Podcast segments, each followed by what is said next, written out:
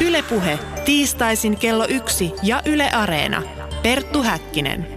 Ylepuhe. Voitokasta päivää ja lämpimästi tervetuloa tämänkertaisen päänavauksemme pariin. Minä olen Perttu Häkkinen. Helmikuussa 2015 Helsingissä järjestettiin Suomen eksegeettisen seuran järjestämä eksegeettinen päivä, jonka pohjalta Uuden testamentin tutkijatohtori Nina Nikki eksegetiikan yliopiston lehtori Kirsi Valkama toimittivat erinomaisen mielenkiintoisen artikkelikokoelman Raamattu ja magia. Teos pyrkii vastaamaan muun muassa kysymyksiin siitä, miksi magiaa tulee tutkia, löytyykö sitä raamatusta ja oliko Jeesus maagi. Panu Hietaneva puolestaan haastattelee tietokirjailija Harri Lapinojaa kuuluisien maagikoiden elämänkerroista. Mutta nyt lämpimästi tervetuloa lähetykseen Kirsi ja Niina. Kiitos paljon. Mistä ajatus artikkelikokoelmaan ja tähän Raamattu ja magia päivään alun perin lähti?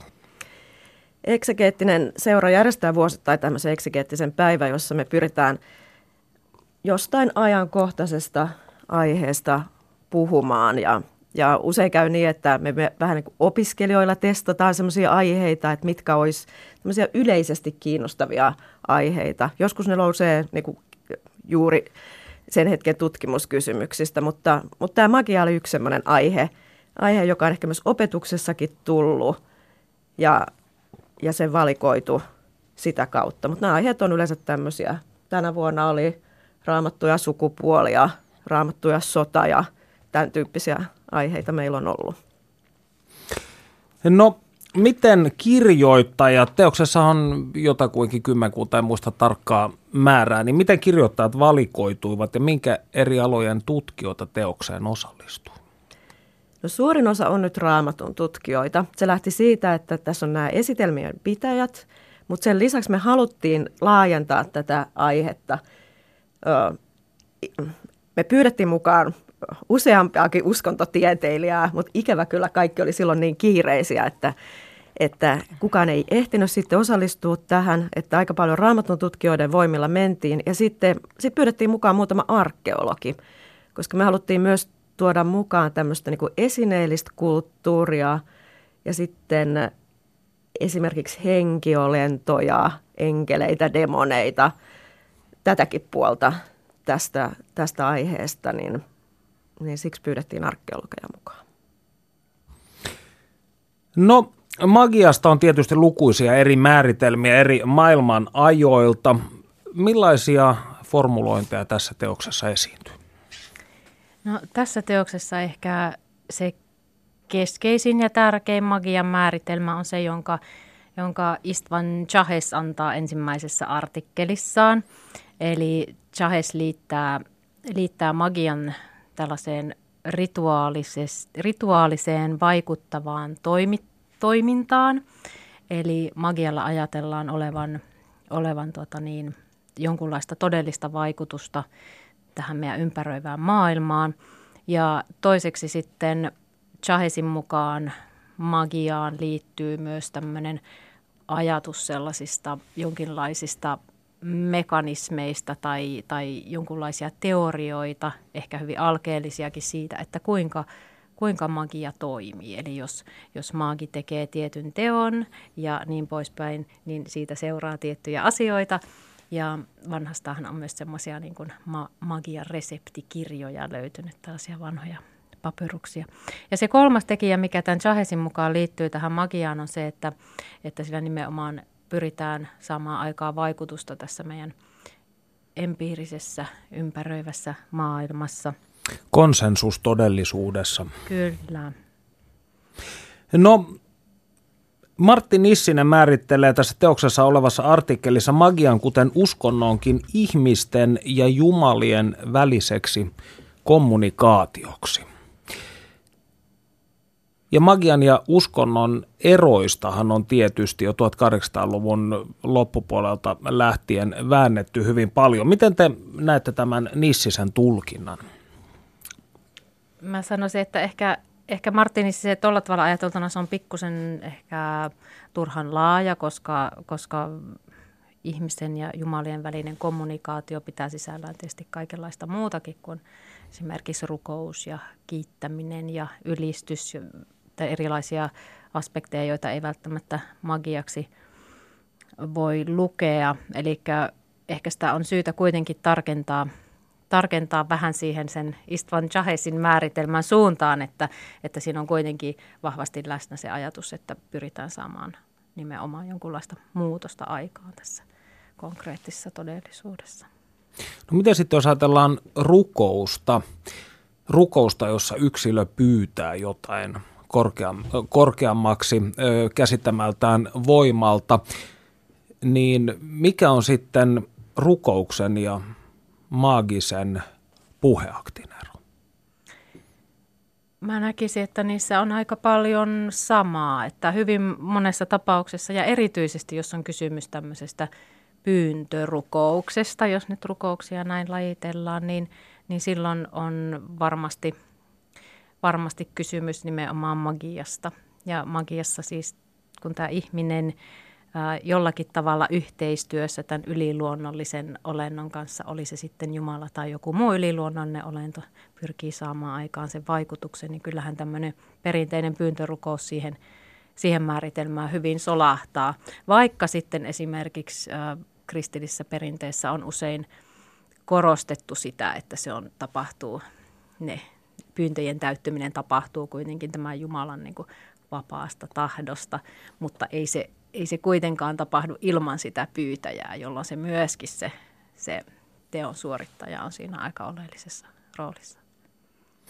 No kuinka paljon hajontaa näiden eri tutkijoiden kesken esiintyi tällaisia vaikkapa uskonnon tai magian määrittelemiseen liittyvissä käsityksissä?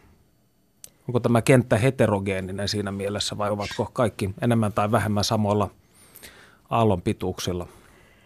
No osa tutkijoistahan ei haluaisi käyttää ollenkaan termiä magia sen historiallisen painolastin takia, mikä siinä tulee mukana. Jos me ajatellaan vaikka sata vuotta sitten tehtyä tutkimusta, jossa, jossa uskonto ja magia hyvin vahvasti eroteltiin ja siinä oli aika vahva arvolataus. Ja se termi kantaa mukana tätä painolastia ja osa, osa halusi kokonaan luopua siitä – mutta sitten toisaalta tutkimuksessa se on kätevä, hyödyllinen termi silloin, kun vaan määritellään, että mitä sillä tarkoitetaan. Ja siksi suurin osa tutkijoista sitä käyttää. Kyllä se nyt, vaikka siinä on pieniä, pieniä tota, määrittelyeroja, niin, niin sanotaan, että se ne määritelmät on lähempänä toisiaan kuin vaikka, vaikka jos ruvetaan määrittelemään, että mitä on uskonto, no joka niin. on sitten ja huomattavasti nyt... vaikeampi kysymys. Nyt pääsimmekin ö, erinomaista betonista aasinsiltaa seuraavaan. Miten te määrittelette uskonnon? No, mieluummin ei määritellä Mikä on tietysti aika ironista, kun ollaan uskonnon tutkijoita, mutta kun se on se on kyllä kanssa niin kuin hyvin semmoinen monitahoinen ja, ta- ja moneen taipuva käsite, että sitä on aika vaarallista lähteä. Sitä voi tiettyihin tarkoituksiin määritellä, määritellä tietyllä tavalla, mutta, mutta sitten toisaalta se on hyvä säilyttää vähän avoimena.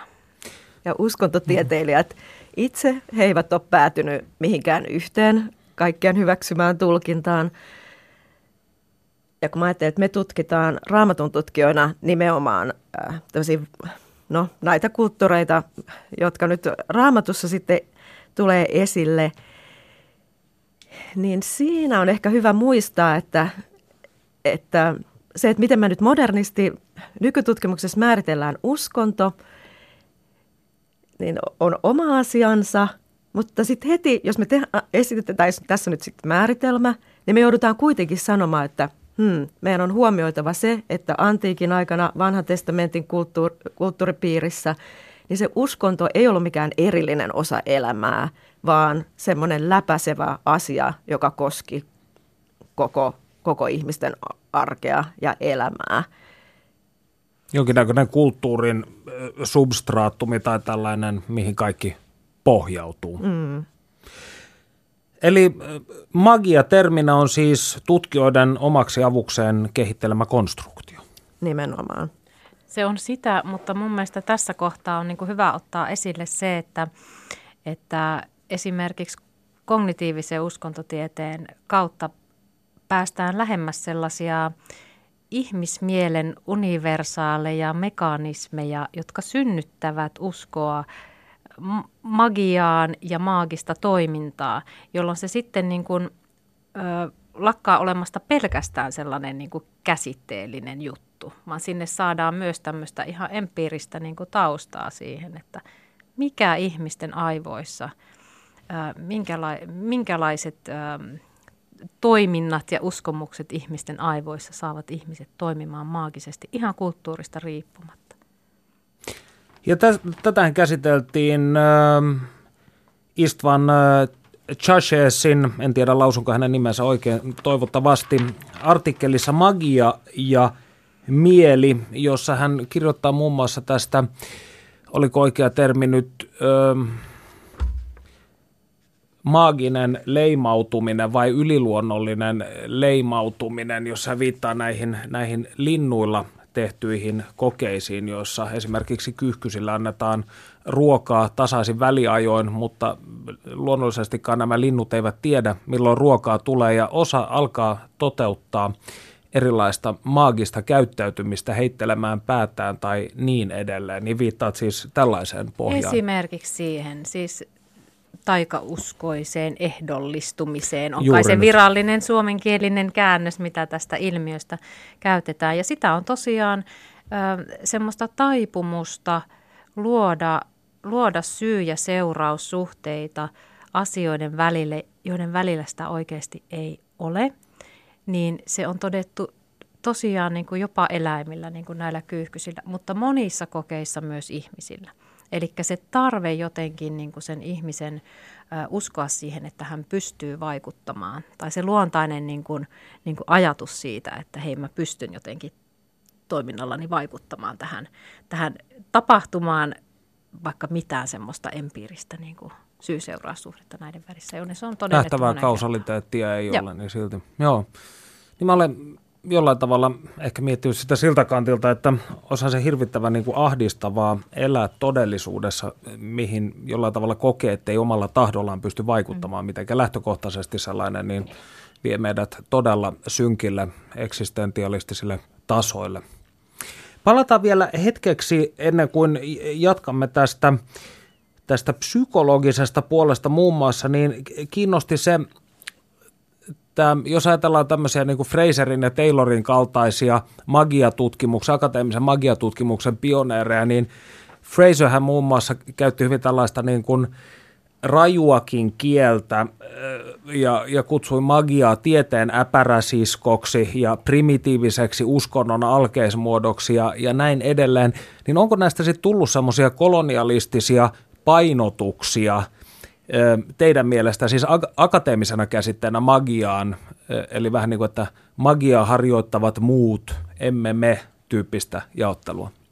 No, tämä oli se vanha jaottelu ja yhtään kun lukee vähän vanhempaa tutkimusta, niin siellä nimenomaan näkyy, näkyy tämä painolasti lasti tämmöisestä niin kuin evolutionistisesta ajatuksesta myös, että uskonto jotenkin kehittyy tämmöisistä maagisista muodoista sitten korkeampaan – uskonnon muotoon.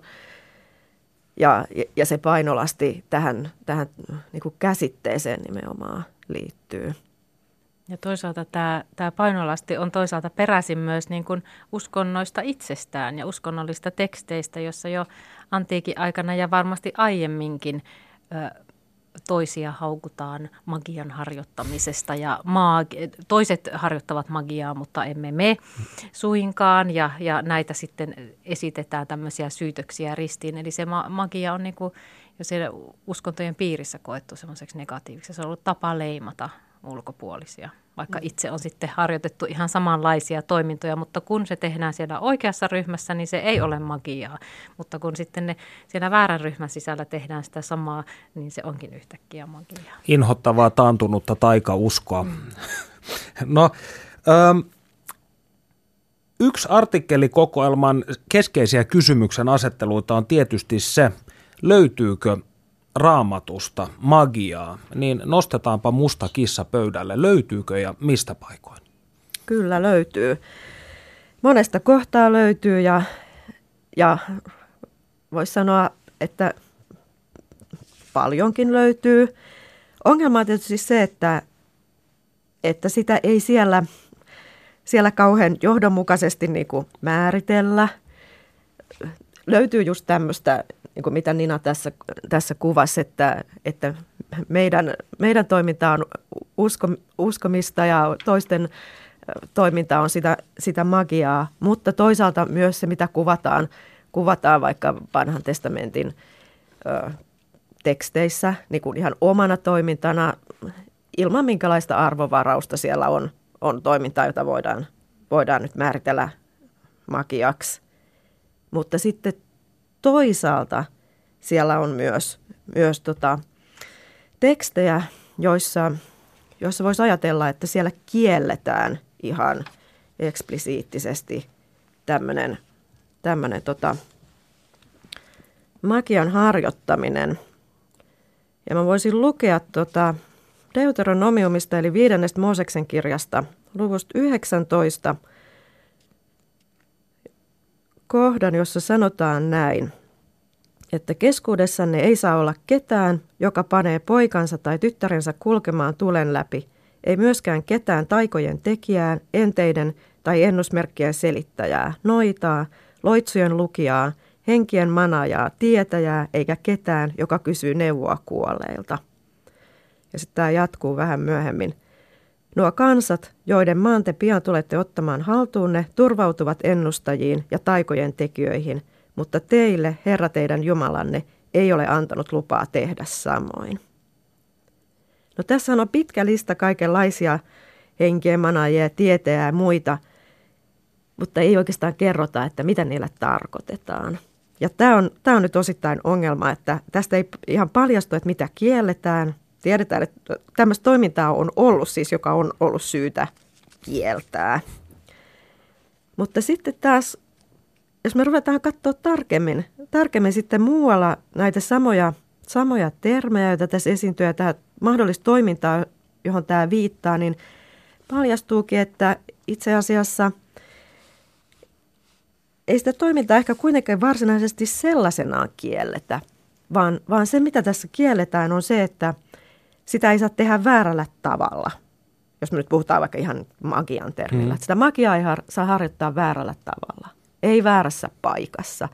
Sitä ei saa tehdä väärä henkilö, eikä väärän Jumalan nimessä, vaan, vaan se pitää olla tämmöistä, nyt tässä tapauksessa nimenomaan sen jahvekultin piirissä ja, ja tiettyjen henkilöiden toimittamaa. Kuten esimerkiksi Mooseksen itsensä.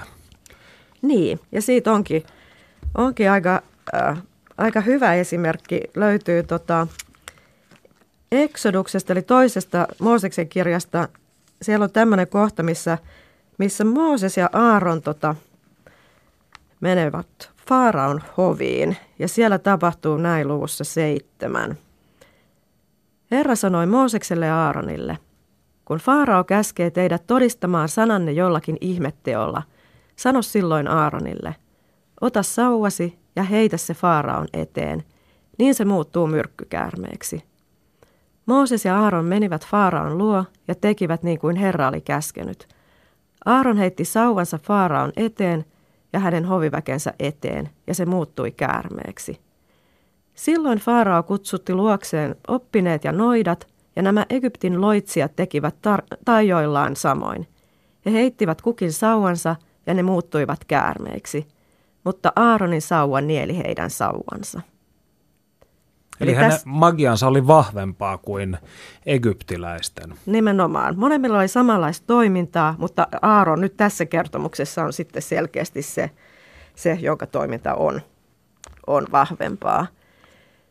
Eli samanlaista toimintaa niin kuin tavallaan molemmin puolin, mutta se miten sitä arvioidaan riippuu siitä, kuka on se se tekijä. Etnisestä ryhmästä ja myös sitten tästä sel- selvästi siis vahvempi magia on parempaa, kuten tässä esimerkissä voisi jollain tavalla implisiittisesti niin kuin huomata. Mm, kyllä. Ja sitten jos me ajatellaan näitä esimerkkejä, mitä löytyy sitten ihan, ihan magian harjoittamisesta, niin sitten toisaalta löytyy tämmöisiä tekstejä, missä ei oteta mitenkään kantaa. Pyritään, pyritään tota, magialla esimerkiksi parantamaan, herättämään kuolleista, pitämään huoli hedelmällisyydestä. Ja sitten jopa on tämmöisiä kohtia, jossa tämä yleensä vanhassa testamentissa kyllä kielletään, että magia ei saisi käyttää pahan tekoon, mutta kyllä nämä isot profeetat saa aikalaista pahaakin aikaiseksi.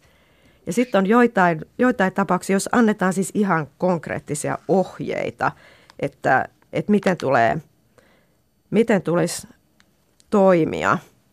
Ja, ja tästä minusta semmoinen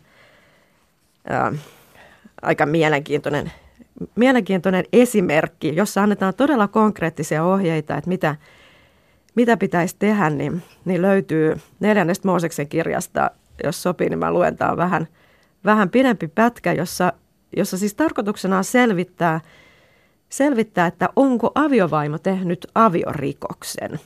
Ja, ja miehen tulee viedä tämä vaimo papin luokse ja sitten vanhassa testamentissa annetaan tämmöinen selkeä ohje, kuinka tässä tilanteessa pitää sitten toimia.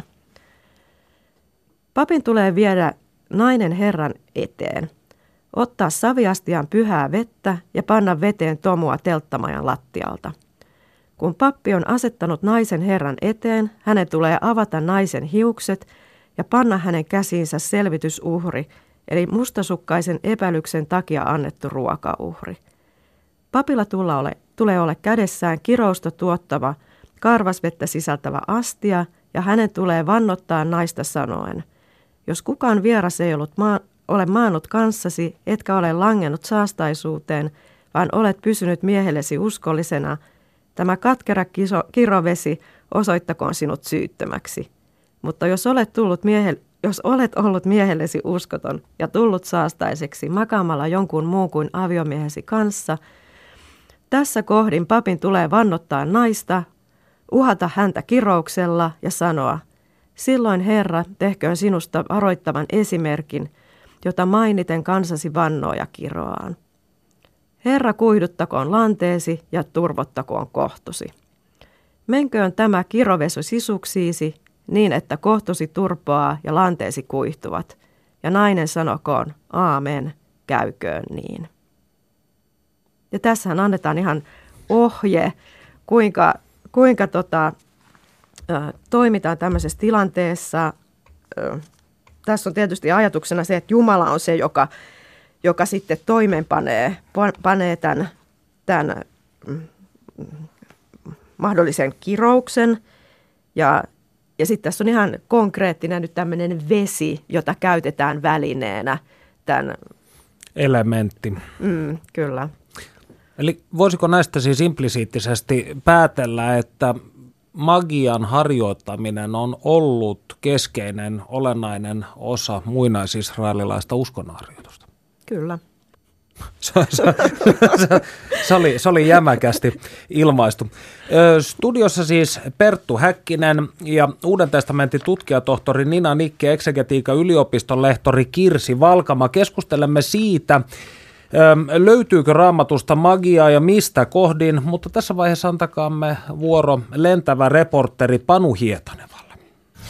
Ylepuhe tiistaisin kello yksi ja Yle Areena. Perttu Häkkinen. Yle Puhe. Kiitos studion Perttu Häkkiselle ja Raamattu ja magiakirjan tekijöille. Minä Panu Hietaneva jatkan seikkailua magian maailmassa, tosin hieman eri merkeissä kuin äsken. Tapasin tuoreen Magian mestarit ja heidän loitsunsa kirjan kirjoittajan Harri Lapinojan, jonka kanssa ruodimme seuraavaksi maagikkojen maailmaa ja perehdymme hieman tarkemmin 1600-luvun alussa kuolleeseen matemaatikko maagi John Deehin. Hänen hengenperinnöstään on jäänyt tieteellisten tutkimusten lisäksi jäljelle niin kutsuttu Eenokin kieli. Uskomusten mukaan se on, ei enempää eikä vähempää, kuin Jumalan ja enkelten kieli. Mutta jutellaan aluksi Lapinojan kanssa kirjan kirjoittamisesta. Sinä olet kirjoittanut aiemmin ruokablogia ja tehnyt yhdessä Susanna Kovasen kanssa Ruokapyramiidi-huijaus-nimisen teoksen, jossa kritisoitte ruokateollisuutta. Nyt olet kuitenkin siirtynyt kirjoittamaan magiasta, eli asiasta, joka ruokkii enemmän sielua kuin ruumista. Kuinka sinä kiinnostuit tästä aiheesta?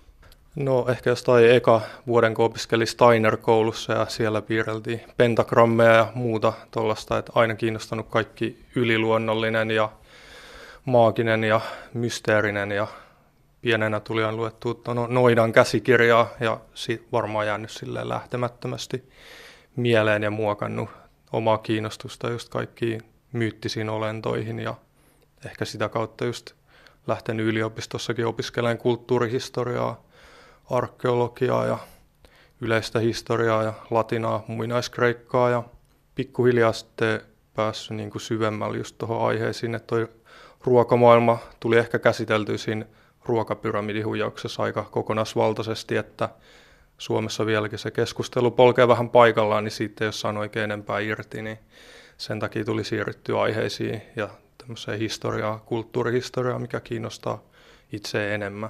Magian mestarit ja heidän loitsunsa kirja sisältää henkilökuvia kymmenestä mystikosta. Esittelet muun muassa tuttuja nimiä, kuten Jeesus Nasaretilaisen, Aleister Crowlin ja Carl Gustav Jungin. Miksi valitsit juuri nämä kymmenen hahmoa? Voisi sanoa, että noin oli ehkä kymmenen sellaista henkilöä, tällä ehkä joku 13 listasta, jotka itseä kiinnosti eniten ja mistä saisit, niin kuin, ne ehkä vähän valitsi itse itsensä siinä loppupeleissä. Ja kaikki oli just tällainen niin kuin vaihtelevia hahmoja, jotka vähän eri kautta just osallistunut tähän esoteeriseen perinteeseen ja magiaan. Ja Jeesuksen nyt halusi nostaa ihan siinä mielessä, että kun hän teki kuitenkin ihmeitä ja hänen kolme kummisetä oli maageja idästä, että sen voi tietty kukin valita, että onko hän sitten Jumalan poika vai arkkimaagikko. Että ne oli tosiaan itselle sellaisia läheisiä hahmoja ja varsinkin erät nousi sieltä esiin ja silleen Carl Gustav Jung ja Dion Fortune, mikä on ehkä vähän vähemmän tunnettu naismaagikko. Ja Blavatsky ei ehkä näitä Suomessa ole silleen koottu yksin kanssa just tällaista kokoelmaa henkilöitä ja just itse halusi niin psykohistorian kautta syventyä näiden ihmisten luonteeseen ja kirjoittaa viihdyttävän paketin, missä eläydytään niiden elämään ja siihen, että millaista itse just historiassa kiinnostanut se, että millaista se ihmisten elämä on ollut muinaisina aikoina ja eri tilanteissa ja just sitten tällaiset eksentrisemmät ihmiset jotenkin aina itsekin mieltänyt itsensä sellaiseksi tietyksi vastarannan kiiskeksi, että joka, joka tutkii just niitä asioita, mikä itseä kiinnostaa, niin oli mun sitä kautta läheisiä ehkä henkilöjä ja helppo syventyä ja samaistua heihin.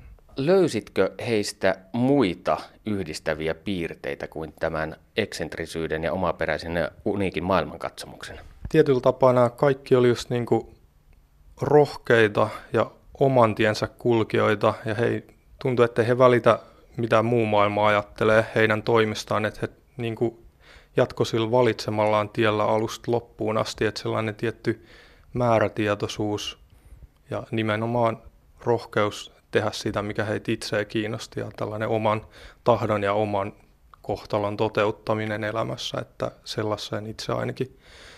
Ja totta kai ne oli tosi nerokkaita henkilöjä ja tosi älykkäitä ja sanavalmiita lahjakkaita monella eri tapaa, että tuolla niin kuin aikakauden lahjakkaimpia tai oppineimpia tieteilijöitä, just niin kuin tohtori D esim. Perehdytään seuraavaksi hieman tarkemmin keskiajalla eläneen brittiläisen tohtorin ja maagin John Dean elämään ja ajatuksiin.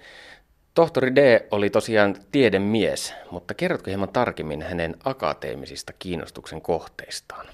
Joo, hän oli tällainen aikansa monitieteellisen tieteellinen nero, joka tutki just matematiikkaa, astrologiaa, astronomiaa, oli yksi parhaita kartografeja ja myöhemmin myös Elisabeth ensimmäisen neuvonantaja ja koulutti hänen näitä merikapteeneitaan tyyliin tutkimusmatkoille ja niin kuin aivan omaa luokkaansa siihen aikaan tuollaisena. Jo voi titulerata joku hovimaagikoksi, mutta hän oli kuitenkin ehkä tällainen tiedemiestyyppi enemmänkin, joka sitten siihen aikaan ei ehkä eroteltu noita tieteenaloja niin selkeästi tietenkään, ja matemaatti, matematiikkakin oli uusi juttu tavallaan, vähän pelätty, mutta hän niin kuin toi sitä enemmän esille just oman työnsä kautta. John Dee uskoi, että matematiikka pitää sisällään yliluonnollisia voimia. Kerrotko hieman tästä? Varmasti monet aikalaiset uskoi niin ja varsinkin katoliset piirit tuomitsi matematiikan siinä mielessä, että ennen John Dean aikoja calculation sana, mikä on niin kuin laskemista, tarkoittaa, pidettiin lähes syno, synonyyminä conjuration sanalle, mikä on niin kuin loihtimista ja manaamista. Ja yksi esim. miten Di ajatteli, että se varmasti auttoi häntä niin kuin näissä lähes kaikilla tieteen aloilla, mitä hän itse, mihin hän perehtyi tosi syvällisesti. Ja sitä tietty tarvittiin kaikessa merenkäynnissä, tähtitieteessä, karttojen tekemisessä. Mutta se oli aika demonisoitu tieteenala ja yksi Dean kohokohtia vissi elämässään oli, kun hän pääsi pitämään tällaiseen matematiikka-luennon Ranskassa, mihin tuli paljon yleisöä jopa, että se oli sellainen niin kuin uusinta uutta siihen aikaan, että se edes sai pitää sellaisen luennon ja ihmiset tyyli hurras siellä niin kuin jossain rock-konsertissa, että siinä mielessä matematiikka eli mielenkiintoista vaiheita. Kun tämän päivän näkökulmasta tutkailee Deen elämäntarinaa, niin hän oli toisaalta matemaatikko, toisaalta maagi, joka uskoi yliluonnolliseen, mutta kokiko hän itse ristiriitaa tuohon aikaan tämän asiantilan suhteen? Hän ei kyllä itse nähnyt varmasti sellaista ristiriitaa, että sitten ehkä myöhemmin jo, kun sen elämässä alkoi olla vaihe, että hänen piti etsiä ehkä uusia tienestikeinoja ja jotain tällaista nostetta ja mielenkiintoa, että viimeiset 30 vuotta elämästään hän sitten käytti tähän tavallaan enkelien kanssa kommunikointiin ja tällaisiin, mitä nykyään pidetään sitten aika mysteerisinä harrastuksina, mutta siihen aikaan on ollut kaiken näköisiä visionäärejä ja maailmanlopun näkijöitä ja e, erityiset olennot enkelit ja demonit, ne, niitä ei pidetty välttämättä mitenkään silleen kummallisina, että joku juttelee sellaisten kanssa, että ei hän varmaan itsekään hän näki sen ehkä tieteellisen työnsä tietynlaisena jatkeena sitten. Yle puhe. Tohtori Deen elämässä tapahtui käännekohta, kun hän tutustui Edward Kelly-nimiseen ihmiseen. Mikä hän oli miehien ja mihin hänen erityisosaamisensa liittyi? Edward Kelly oli tosiaan tällainen valenimellä esiintynyt tyyppi, joka ilmestyi hänen oven taakseen erään aamuna ja hän oli niin kuin puolet nuorempi kuin tohtori D ja esittäytyi sitten mediona tai scryer, mikä on ehkä jonkinlainen näkyjen näkijä ja tällainen, joka pystyy tulkitsemaan tiettyjä näkykiviä, kristallipalloja, näkee niistä muihin maailmoihin ja niin kuin kutsumaan henkiä sieltä ja kommunikoimaan niiden kanssa.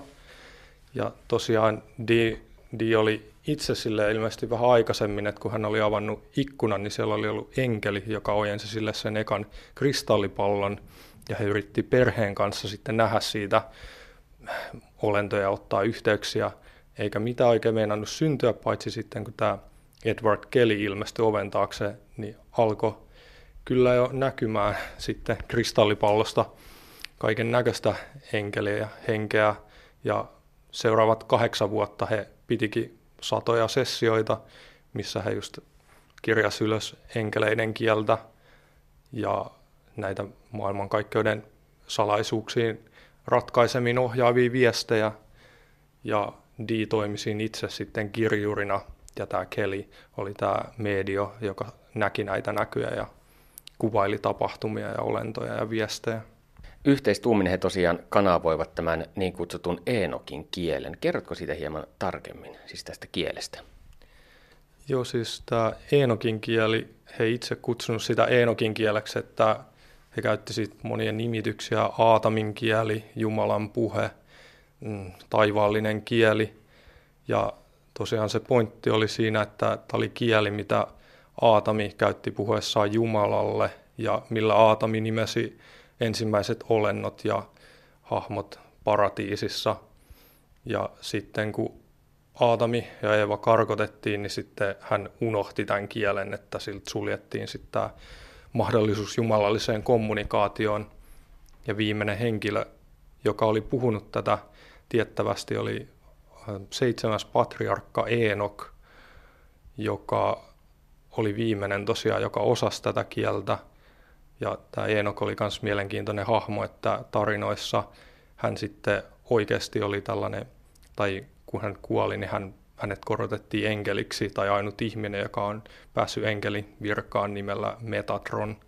Tällas, tällaisia legendoja siihen, ja sitten nyt ensimmäistä kertaa pitkä aikaa nämä Di ja Keli sitten pääsi taas käsiksi tähän enkeli, enkelten puheparteen. Aluksi he tosiaan kanavoivat melkoista sijaan Saksaa, mutta jossain vaiheessa kanavointi muuttui englanninkieliseksi. Mitä silloin oikein tapahtui?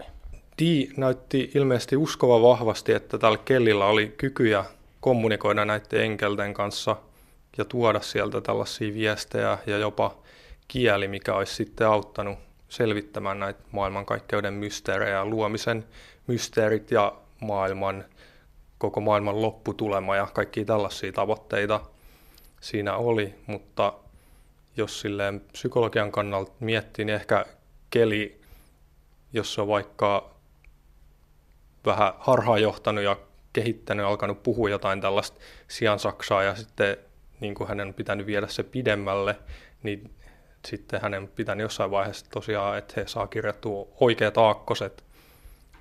Ja että sieltä tosiaan tulee tällainen kieli, missä on niin kuin oma kielioppi ja tavallaan aika lailla englantia muistuttava syntaksi ja siellä on vähän samoja sanojakin ja kieltä kuitenkin luetaan oikealta vasemmalle ja että siinä oli kuitenkin tuollaisia tutkijat on sitä niin kuin miettinyt montakin kertaa, että onko siinä esim. pari eri murretta ja miksi tietyissä teoksissa, mitä he sitten kirjoitti tällä kielellä, että ne, se vähän niin kuin vaihtelee eri versioissa ja että Dean päiväkirjoissakin oli jotain tuhansia sanoja, mitä ei ole vielä tutkittu ja kirjattu, että tosi paljon he sen niin kuin käsitteli sitä kieltä noissa tutkimuksissa. Tämän kielen pohjalta syntyi sitten eenokilainen magia. Mitä se oikein on?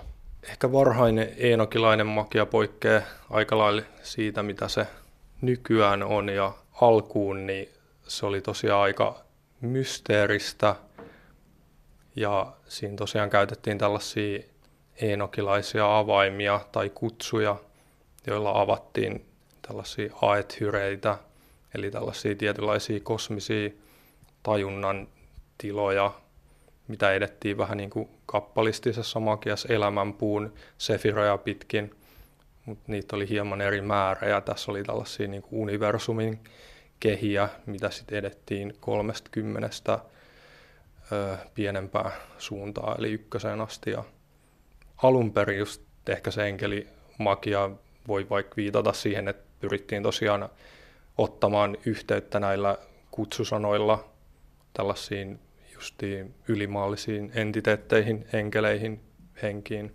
Eli enkelimakialla oli siis tarkoitus ottaa yhteyttä tuon puoleiseen, jossa on enkeleitä ja Jumala. Kyllä, sillä oli selvästi niin tosi syvällisiä tarkoituksia, mitä he, mihin ne, niin he itse pyrki, mutta sitä on tosi vaikea niin kuin selittää systeeminä, koska se kieli oli lopulta niin vaikea, että tyyliin kukaan ei osaa lausua sitä ja siitä on niin paljon eh, eri mahdollisuuksia, miten sitä käyttää, missä oli kaikki riskejä tarvi välineistöä niin kuin sen enkelimakian toteuttamiseen ja jossain vaiheessa Dean ja Kellin tutkimuksetkin leimattiin, että nämä enkelihahmot, kenet kanssa he kommunikoivat, olisikin ollut oikeasti demoneja tai jotain ja kaiken näköisiä pelkoja alkoi kertyä sen ympärille. Tosiaan se on kyllä vaikea sanoa, että mikä siinä sitten loppujen lopuksi, että pää, pääsiköhän näihin tarkoituksiin, mitä heillä oli, koska ne oli niin suurellisia, että siitä ei oikein ole selvyyttä. Mitä eenokilaiselle magialle kuuluu tänä päivänä?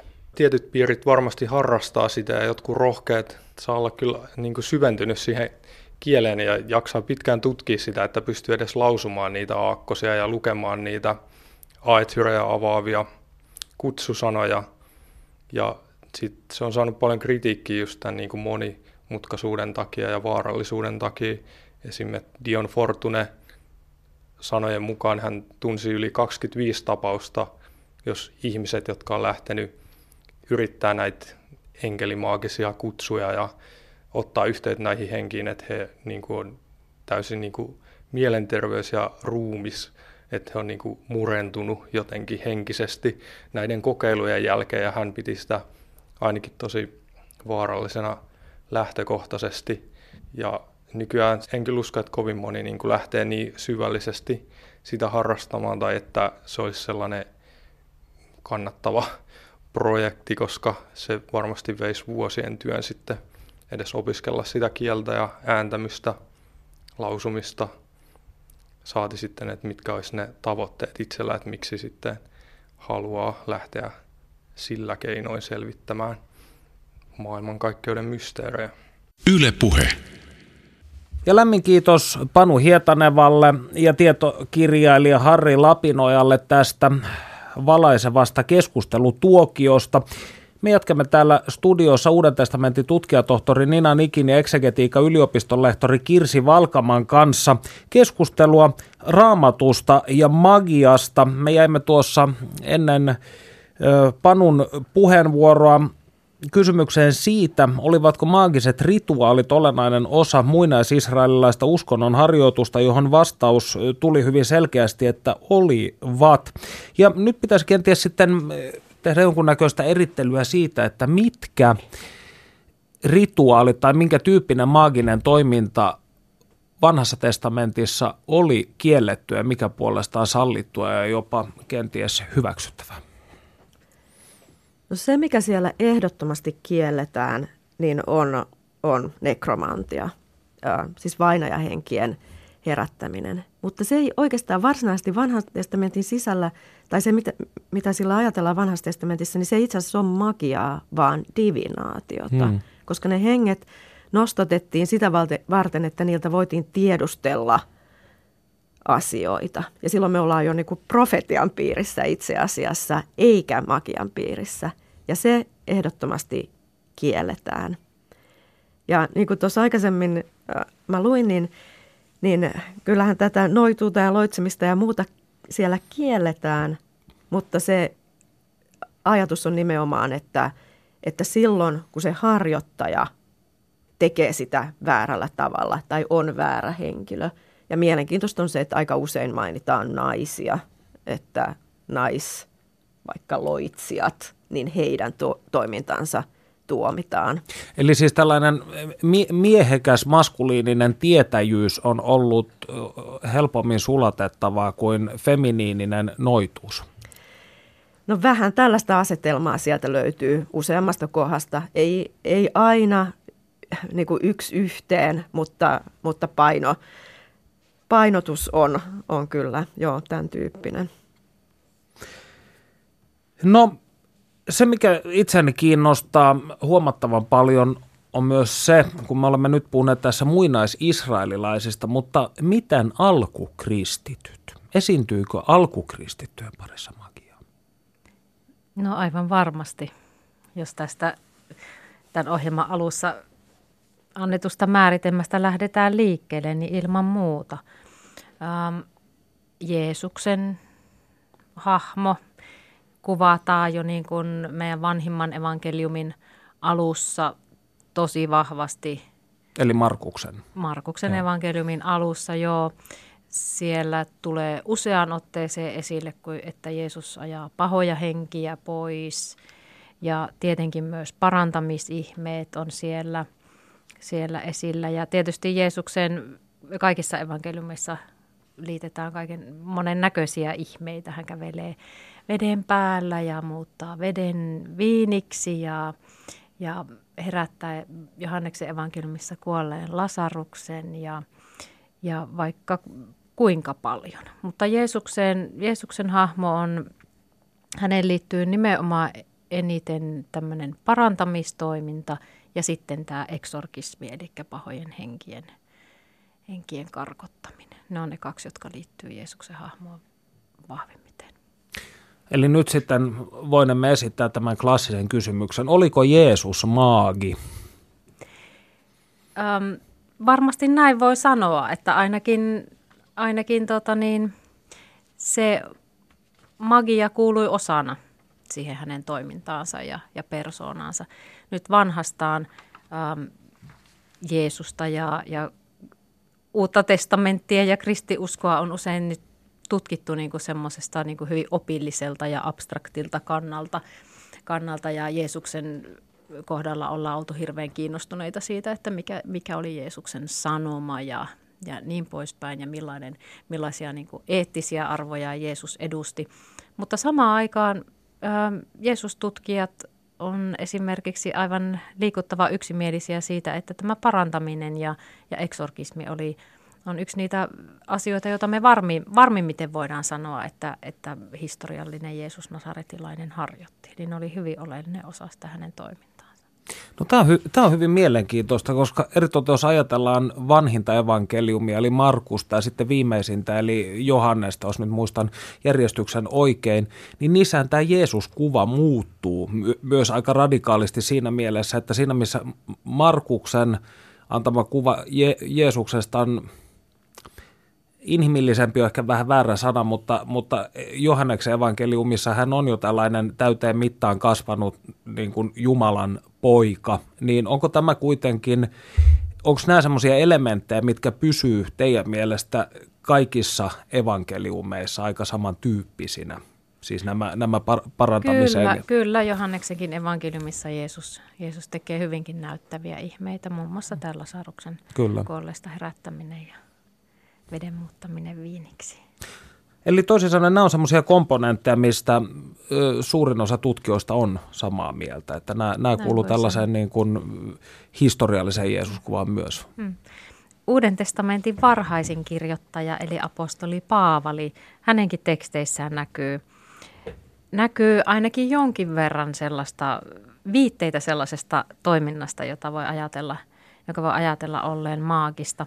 Hän ei hirveän tarkkaan kuvaile kuvaile tämmöisiä maagisia toimia, mutta esimerkiksi ihan, ihan varhaisimmassa Uuden testamentin tekstissä, eli ensimmäisessä tessalonikalaiskirjeessä, Paavali mainitsee, että e, kun hän meni julistamaan tessalonikalaisille, niin se evankeliumi sinne ei tullut pelkästään sanoin, vaan myös pyhän hengen voimana, mikä tämä sana dynamis siinä selvästi jotenkin viittaa ihmettekoihin. Ja myöhemmin sitten myöskin Paavali kehuskelee kirjeessään, että hän on tehnyt tunnustekoja, ihmeitä ja voimatöitä yhden toisensa jälkeen. Eli siis varsin tämmöinen niin kuin...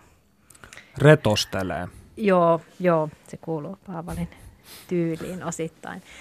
Mutta että näissä Paavalin kirjeissä hän ei ihan hirveästi niin kuin kuvaile niitä, että tämän tarkemmin, että mitä siellä on tapahtunut, mutta vaikuttaa olevan hyvin luonnollinen osa sitä ihan varhaisinta niin kuin, ö, kristillistä elämää, jos sitä voi vielä kristilliseksi tuossa vaiheessa kutsua, niin erilaiset hengen, hengen voiman osoitukset ja parantamistoiminta ja sen sellainen.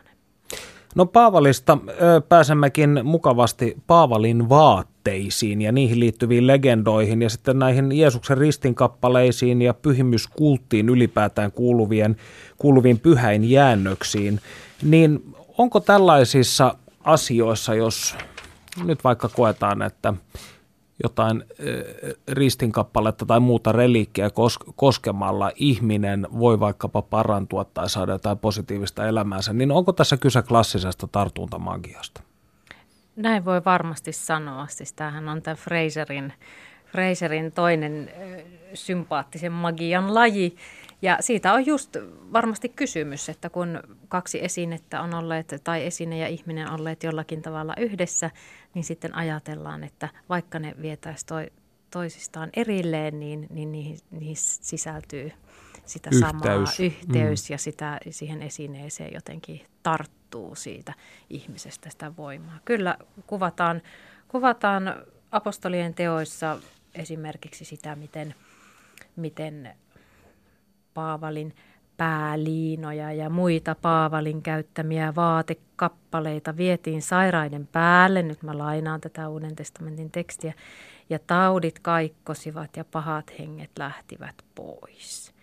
Ja edelleen tänä päivänäkin esimerkiksi tämmöistä rukousliina-käytäntöä on useissa, varsinkin tämmöisissä karismaattisemmissa kristillisissä liikkeissä. Niitä voi vaikka tilata niin kuin netin kautta. Mm. Joku on laittanut niin kuin jossakin seurakunnassa kä- kätten päälle panemisten kautta on siirretty siihen liinaan semmoista voimaa ja sitten sen voi vaikka tilata postissa kotiin itselleen ja sitten toivoa, että se auttaisi parantumisessa.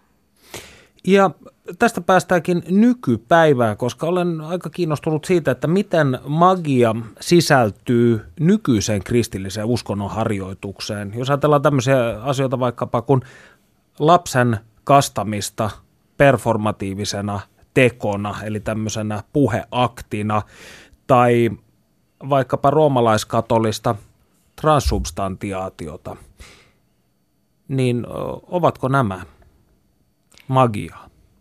Mm, kaste voidaan ymmärtää magiaksi. Siinähän on kanssa vähän erilaisia käsityksiä eri kristillisillä suuntauksilla ja, ja yksilöilläkin varmasti siitä, että mitä siinä kasteessa tapahtuu. Ää, eli jos sitä toisaalta, jos se mielletään hyvin tällaiseksi pelkästään symboliseksi teoksi, joka ei millään tavalla muuta sitä kastettavaa, vaan, vaan lähinnä tarjoaa tämmöisen niin kuin uuden – roolin yhteisössä, vaikka kirkon jäsenyyden tai kristittyjen ryhmän jäsenyyden. No silloin sitä ei välttämättä tarvitse ajatella ma- maagiseksi toiminnaksi, mutta sitten toisaalta taas aika monille se kast, ajat, aika monet ajattelee, että se kaste myöskin välittää jonkunlaista ihan konkreettista, voi esimerkiksi parantavia vai, parantavaa vaikutusta olla tai tai mitä, mitä sitten tällaiset hätäkasteet esimerkiksi kuolevien lasten kohdalla, mitä on kuitenkin tehty, niin eikö siinä kuitenkin ole jonkunnäköinen selvä niin kuin evidenssi, että tällä pyritään nyt suojaamaan tätä sielua? Ilman muuta. Martti Nissinen kirjoittaa teoksessa artikkelissa Magia vanhassa testamentissa seuraavasti. Sosiaaliantropologisten ja sosiaalihistoriallisten lähestymistapojen soveltaminen vanhan testamentin tekstiin on tuottanut uudenlaisen hahmotustavan, jossa magia on uskontoa siinä missä pappien, profeettojen ja divinaattoreidenkin toiminta. Niin kuinka suuresta akateemisesta diskurssimuutoksesta tässä on kyse ja kuinka siihen on suhtauduttu? Tämä ajatus ei varmastikaan aivan kaikkia kenties vanhemman polven tutkijoita miellytä. Niin, kyllä tämä on ehkä kuitenkin jo muuttunut nyt viimeisten vuosikymmenien aikana niin paljon niin kuin nimenomaan tutkimuksen kentässä, että, että sanotaan, että raamatun tutkijoiden tai uskontotieteilijöiden keskuudessa tämä nyt on, on hyväksytty, että, että voi tietysti olla, että sitten joidenkin muiden teologian alan tutkijoiden keskuudessa tämä vielä nousee, nousee tai nostaa vähän vastarintaa, mutta – kyllä meidän, meidän niin kuin omalla tutkimusalalla tämä, tämä on jo ihan. Toinen kysymys on se, että miten erilaiset uskontoa harjoittavat tai jotenkin uskontoa vahvasti sitoutuneet ihmiset sitten mieltää tämän, että mm. se on sitten vähän toinen asia. Että voi, monet voi hyvin vierastaa sitä, että, että siitä omasta uskonnosta puhutaan, puhutaan käyttäen tämmöistä, tämmöistä terminologiaa ja tekemättä sitä voimakasta erottelua niin kuin sen oman uskonnon ja, ja muiden uskontojen välillä. Mikä onkin tässä tavallaan tämän koko magiatutkimuksen yksi semmoinen niin kuin, niin kuin elähdyttävä piirre, että päästään ikään kuin niiden, niiden eri, eri uskonnollisten yhteisöjen ja uskontojen rajojen taakse siihen yleisinhimilliseen niin kuin, niin kuin, ö, puoleen, joka, joka tuottaa Pohjapiirrokseen. Niin, joka tuottaa, josta me niin kuin, ymmärretään, että meillä kaikilla on nämä samanlaiset taipumukset ö, uskoa, uskoa magiaan ja toimia maagisesti ja, ja jotenkin niin kuin, ne raja-aidat voi siltä osin murtua siinä.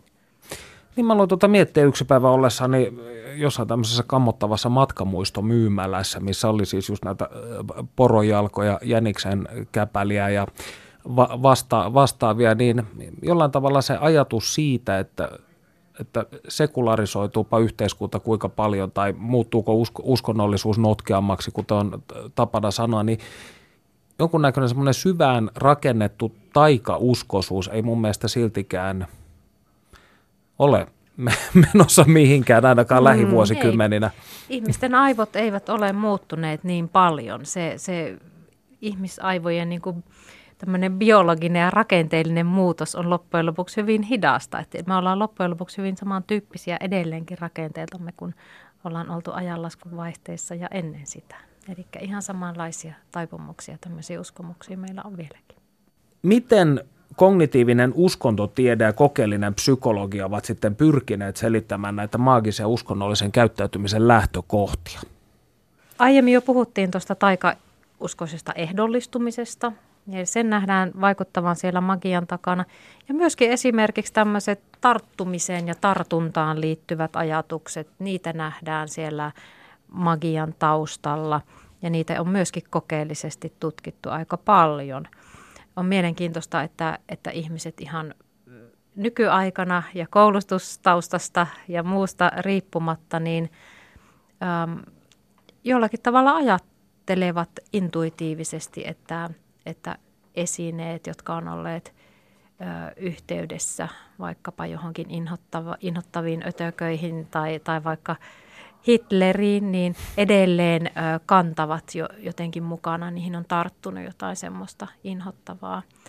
Jo, ihan konkreettista tai sitten jopa, jopa ihan tämmöistä vaikka moraalista pahaa. Eli tätä on testattu ihan nykypäivänä fiksuilla ihmisillä ja aina vaan se, ne uskomukset on edelleen olemassa meidän aivoissa. Viimeinen kysymys. Kokoelman, äh, artikkelikokoelman avaa Istvan Chashesin mielenkiintoinen artikkeli Magia ja mieli. Miksi meidän täytyy tutkia magiaa ja miksi se on ajankohtaista raamatun tutkimukselle? Alaotsikko sisältää kaksi erinomaista kysymystä. Mitä te niihin vastaatte? Toisaalta siihen liittyy tämä, tämä ajankohtaisuus, joka tulee esille esimerkiksi tässä kognitiivisessa tutkimuksessa, että tämä näkyy edelleen tänä päivänä. Ja siitä seuraa myös meidän halu, halu ymmärtää, miten tämä asia on ollut aikaisemmin. Ja sitten se, että se tulee esille, esille raamatun teksteissä, se tulee esille häiritsevän niin kuin epämääräisellä tavalla, johon me tarvitaan koko ajan uusia välineitä, jotta me voidaan ymmärtää, että mistä siitä ilmiössä on ollut kysymys silloin raamatun maailmassa. Ja, ja siksi se on edelleen ajankohtainen ja me voidaan saada, saada siitä asiasta uutta tietoa. Lämmin kiitos vierailusta ohjelmassa Uuden testamentin tutkija tohtori Nina Nikki ja eksegetiikan yliopiston lehtori Kirsi Valka. Kiitos. Kiitos. Me palaamme asiaan ensi viikolla uusin kujein. Siihen saakka voikaa hyvin. Ylepuheessa Perttu Häkkinen.